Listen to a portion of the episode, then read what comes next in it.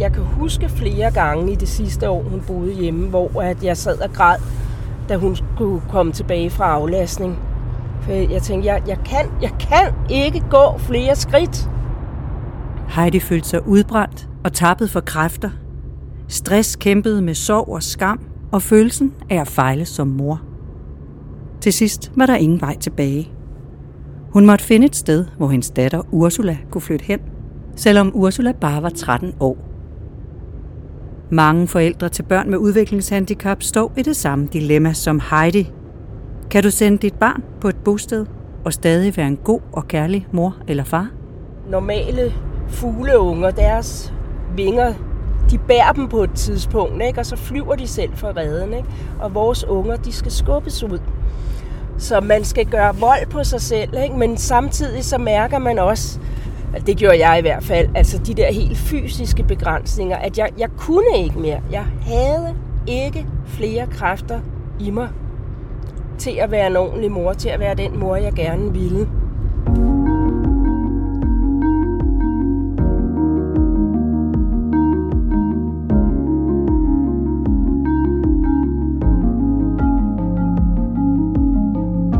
Hvordan finder du et godt hjem til dit barn?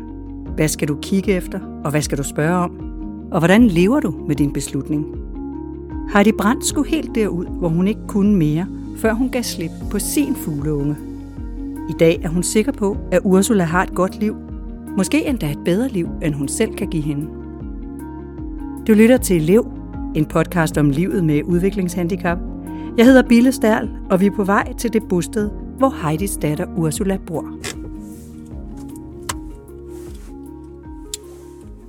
Jeg hedder Heidi Brandt, og jeg er støttekorpspædagog i Dragør Kommune, og så er jeg mor til Ursula på 22 år. Ursula sidder i stuen i sin kørestol og venter på sin mor. Hun kan høre os allerede, da døren går. Med årene har Heidi og Ursula udviklet deres helt egen måde at hilse på hinanden på. Kunne du høre døren? Gik du? Uh, uh, uh. Jeg kan høre nogen, som jeg kender. Hej med dig. Baby, tak for i går. Au! Det første, det er jo, at vi skal hilse på hinanden. Og, øh, og, og tit så vil jeg gerne starte med at kysse, og som regel så vil Ursula gerne have, at vi starter med, at jeg bider hende i fingeren. Og så, så er det mig, der skal sige, au, au, au. og nogle gange så går det, det, så skal det gøres mange gange, før at man kan få et lukket et kys ud af hende, og nogle gange ikke så mange gange. Og måske det sjoveste er, at vi gør det også telefonisk. Øh, så siger jeg bare lydene, og så griner hun. Vi snakker i telefon sammen hver aften nemlig. Ja. Ursula, hun er en skøn unge på 22 år. Og Ursula, hun er multihandicappet, og hun er født med læbegum ganespalte. Og så senere fandt man ud af, at hun også har cerebral parese, hun også har cerebral betinget synsnedsættelse, hun også har epilepsi, øh, og hun er diagnostiseret med autisme også, og, og med det, de kalder retardering af sværeste grad. Og Ursula, hun er øh, en meget køn unge, og hun er en meget viljestærk ung dame, som har et godt liv.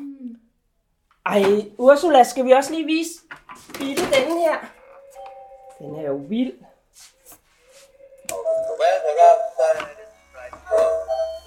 Mm, skal jeg slukke den igen?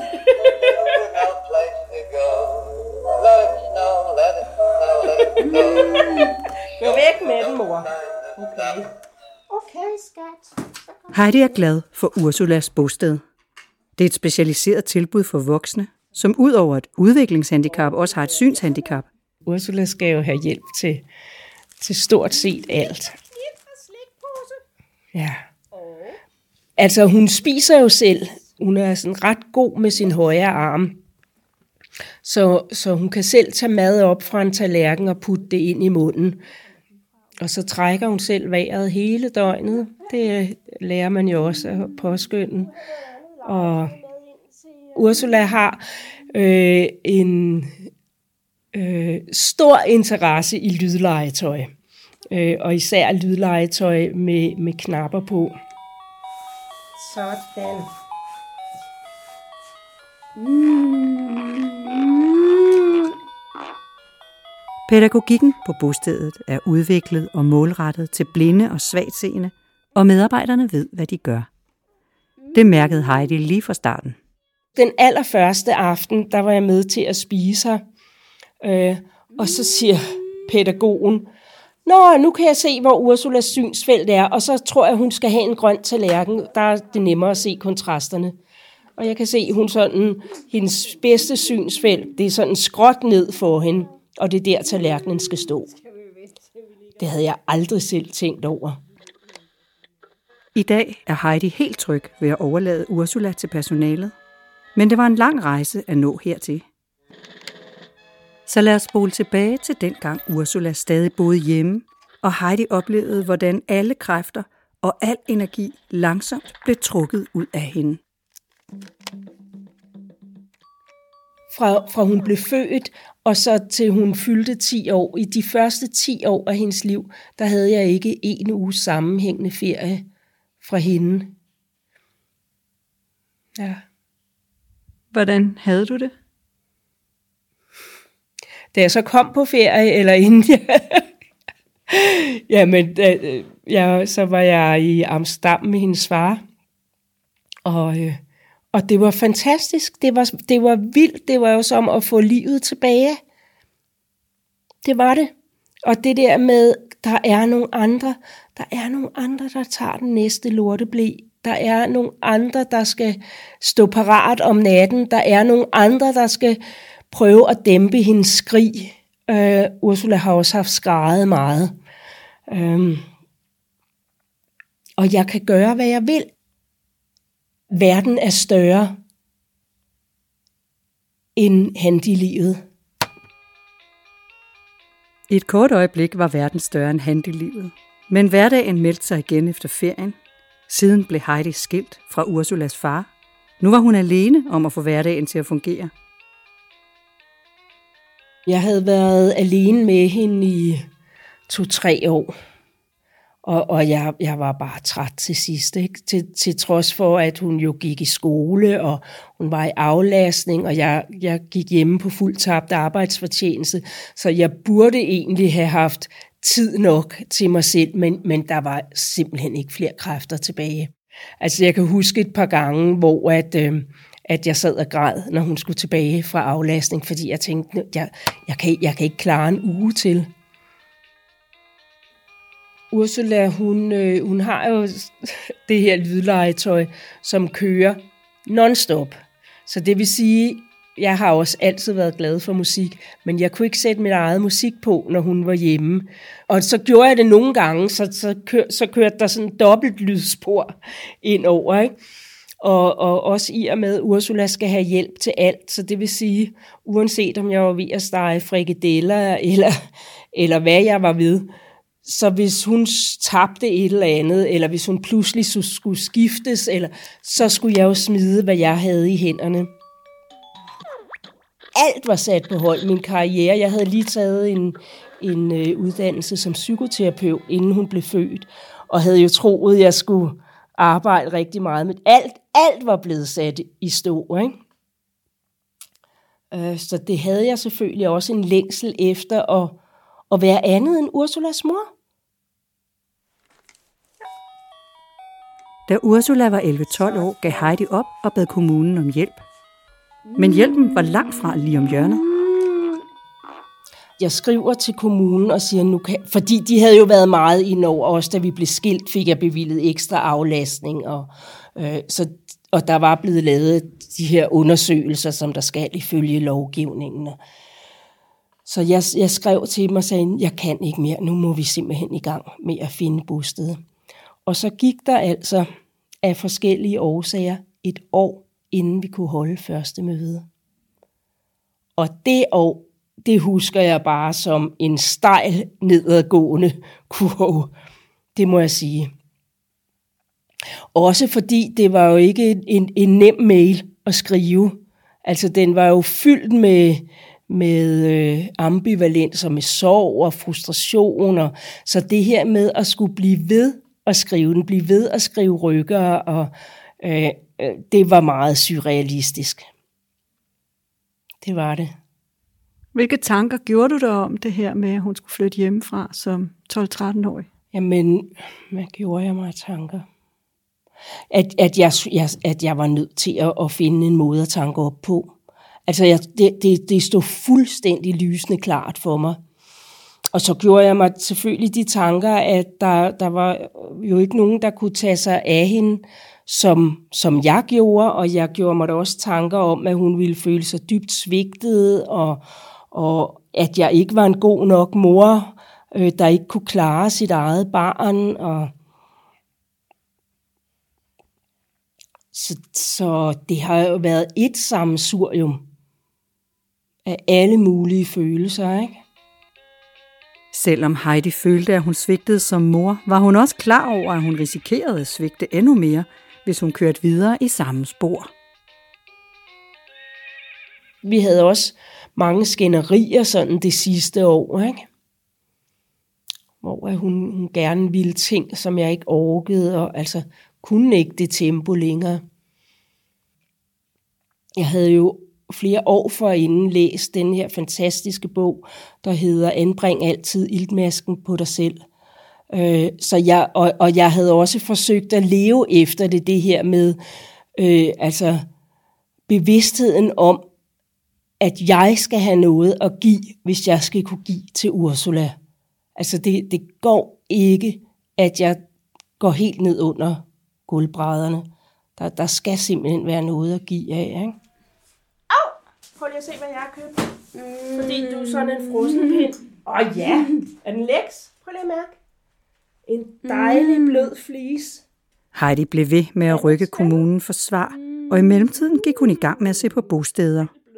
Hun spurgte rundt omkring i sit eget netværk, og blandt andre forældre til børn med handicap. Hun læste tilbudsportalen på nettet og tog ud på besøg og talte med personalet, allerede inden kommunen havde sagt ja. Hvad kiggede du efter? Hvad spurgte du efter, når du var på besøg? Ja. Altså, jeg tror, i første omgang gik jeg nok meget efter stemningen. Altså, føles der rart her, ikke? Jeg, ja, jeg kom ud et sted, og det var et gammelt hospital. Det var sådan en lang, lang, lang hvid gang med små bitte værelser ud på siden, og jeg tænkte bare, det kan jeg slet ikke forestille. Altså, det var så, øh, hvad hedder så noget, det virkede bare så maskinelt og så, så klinisk, ikke? Og, og den der stue der, der var et stort bord, personalet kunne sidde rundt om, ikke? Altså, det, det kunne jeg, jeg kunne slet ikke se det for mig. Øhm, og så kom jeg ned til det her sted, som, hvor jeg godt kendte, der var nogen, der var i aflastning dernede, tror jeg, af dem, jeg kendte til. Ikke?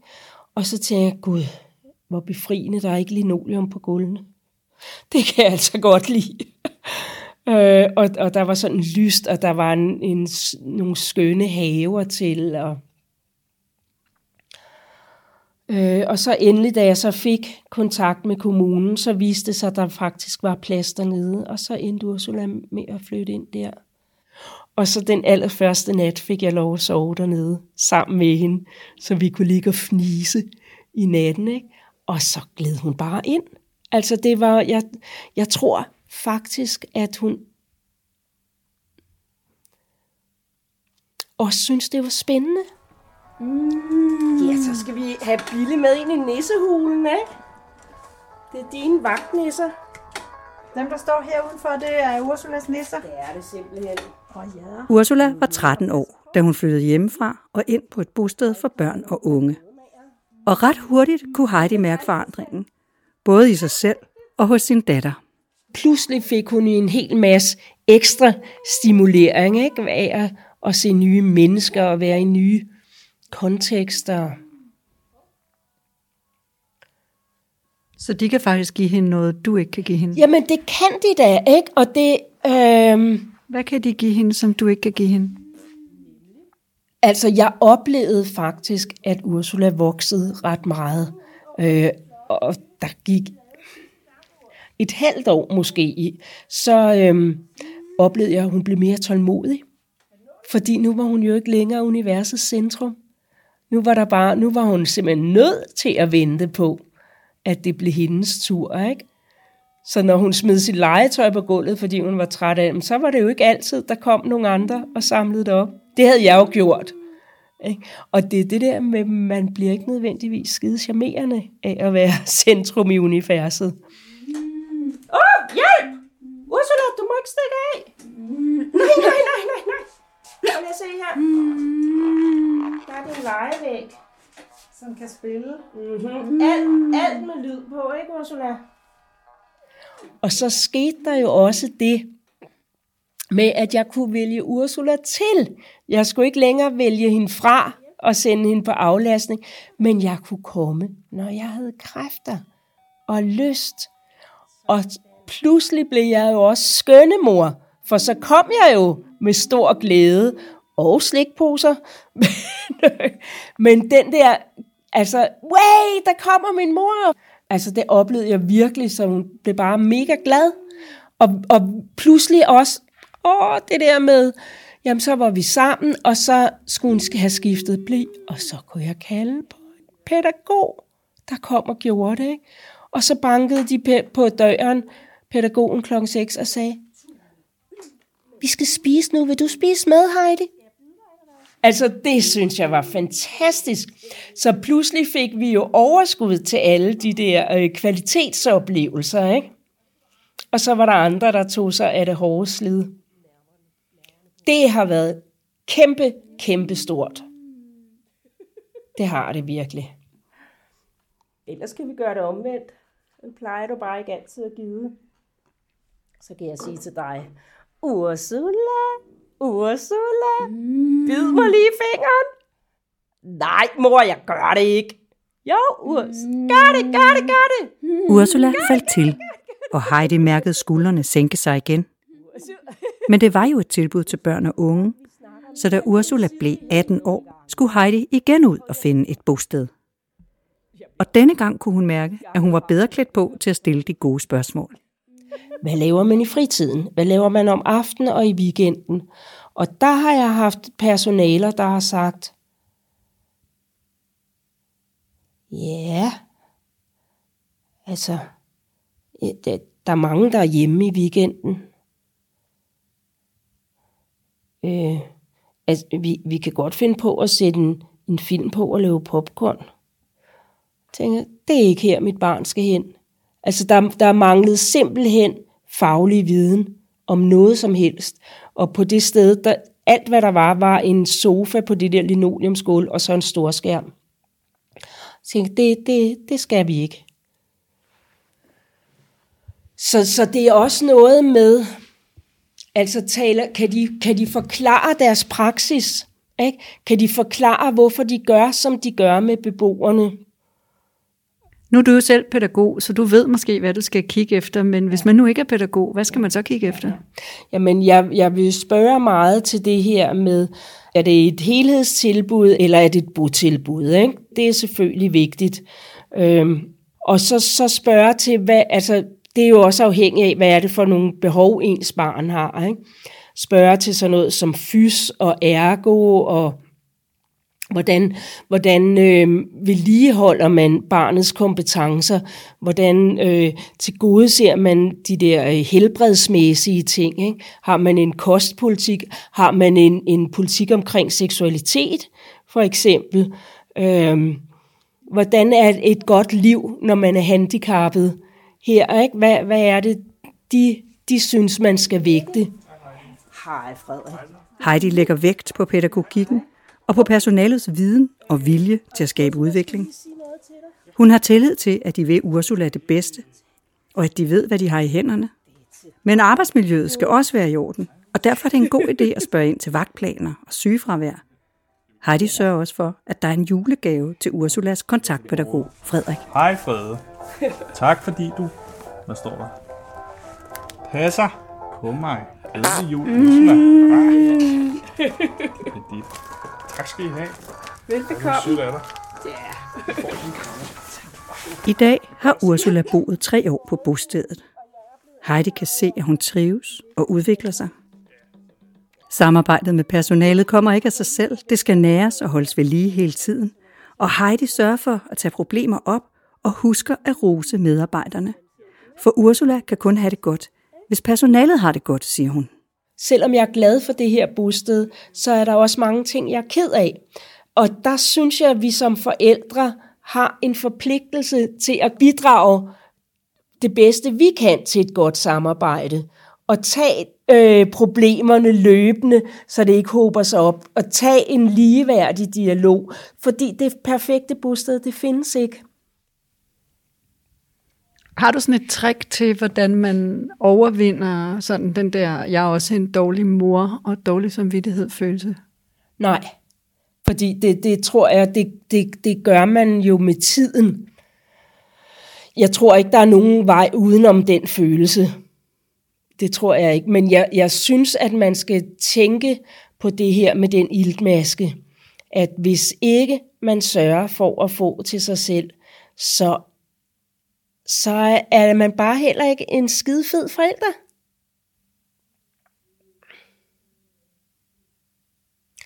Og, og det er sandt, at der er ikke nogen, der gør det så godt som os, men der er nogen, der gør noget andet.